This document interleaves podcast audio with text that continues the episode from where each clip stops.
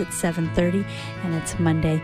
We get to hear live on the telephone from rw Estela with a word in edgewise. Good morning rw good morning allison.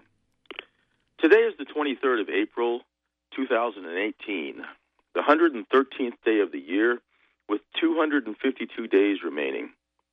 Before dawn this morning remnants of the lyrid meteor shower competed with a waxing gibbous moon which will be full a week from today Tonight, tomorrow night, and the night after, that moon will be en route through the constellation Leo the Lion, its brightest star being Regulus, also known as the Little King, which above it has a backwards question mark extending in an asterism, a noticeable pattern of stars that is not quite a constellation.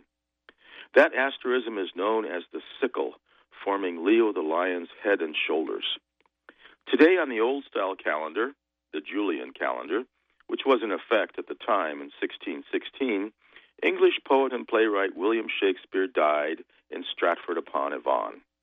Traditionally, he is believed to have been 52 at the time, having been born in 1564.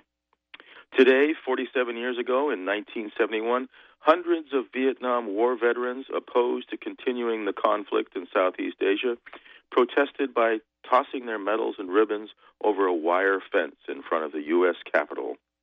And today, in 2005, the fledgling website YouTube uploaded its first clip titled Me at the Zoo, showing YouTube co founder Jawed Karim standing in front of an elephant enclosure at the San Diego Zoo. Yesterday, 48 years ago, millions of Americans concerned about the environment observed the first Earth Day. And the day before yesterday, 852 paddlers apportioned among 454 watercraft of various sizes and shapes participated in the 52nd annual Kenduskeag Stream Canoe Race, which has burgeoned considerably over the years. The 16.5 mile course from Kenduskeag Village to downtown Bangor has remained relatively the same, but attendance at the first running in 1967 was a mere 51 competitors in 32 canoes. Saturday, the weather and water conditions were favorable for comfortable ambient temperatures and swift floating, which is what the majority of paddlers experienced, whether they were intent on posting the fastest times or not. One of the great aspects of the Kenduskeag in its length, with stretches of flat water interspersed with white water, is the inevitability of here and there having a moment to reflect on the gallery of human types afloat on the stream.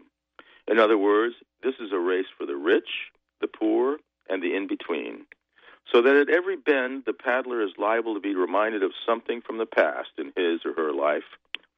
For me, that moment this year came when I paddled around a steep bank and saw two paddlers with grocery bags over their heads. They told me they were the unknown paddlers, reminiscent of the old Saturday Night Live skits. But further, I thought about one of my earliest jobs of being a bagger in a military commissary in Aurora, Colorado at Fitzsimons Army Hospital. We had a large plastic bucket at the end of the cashier's conveyor belt, and into that bucket went all the tips that we would bring back after we had loaded groceries into our customers' vehicles. The faster we were able to deliver the bagged groceries and other supplies, the greater our tips. And at the end of the day, we three baggers at each register would divvy up the day's tips. Back in 1967, that would mean some fantastic wages for the era, over a $100 for each of us on a good Saturday.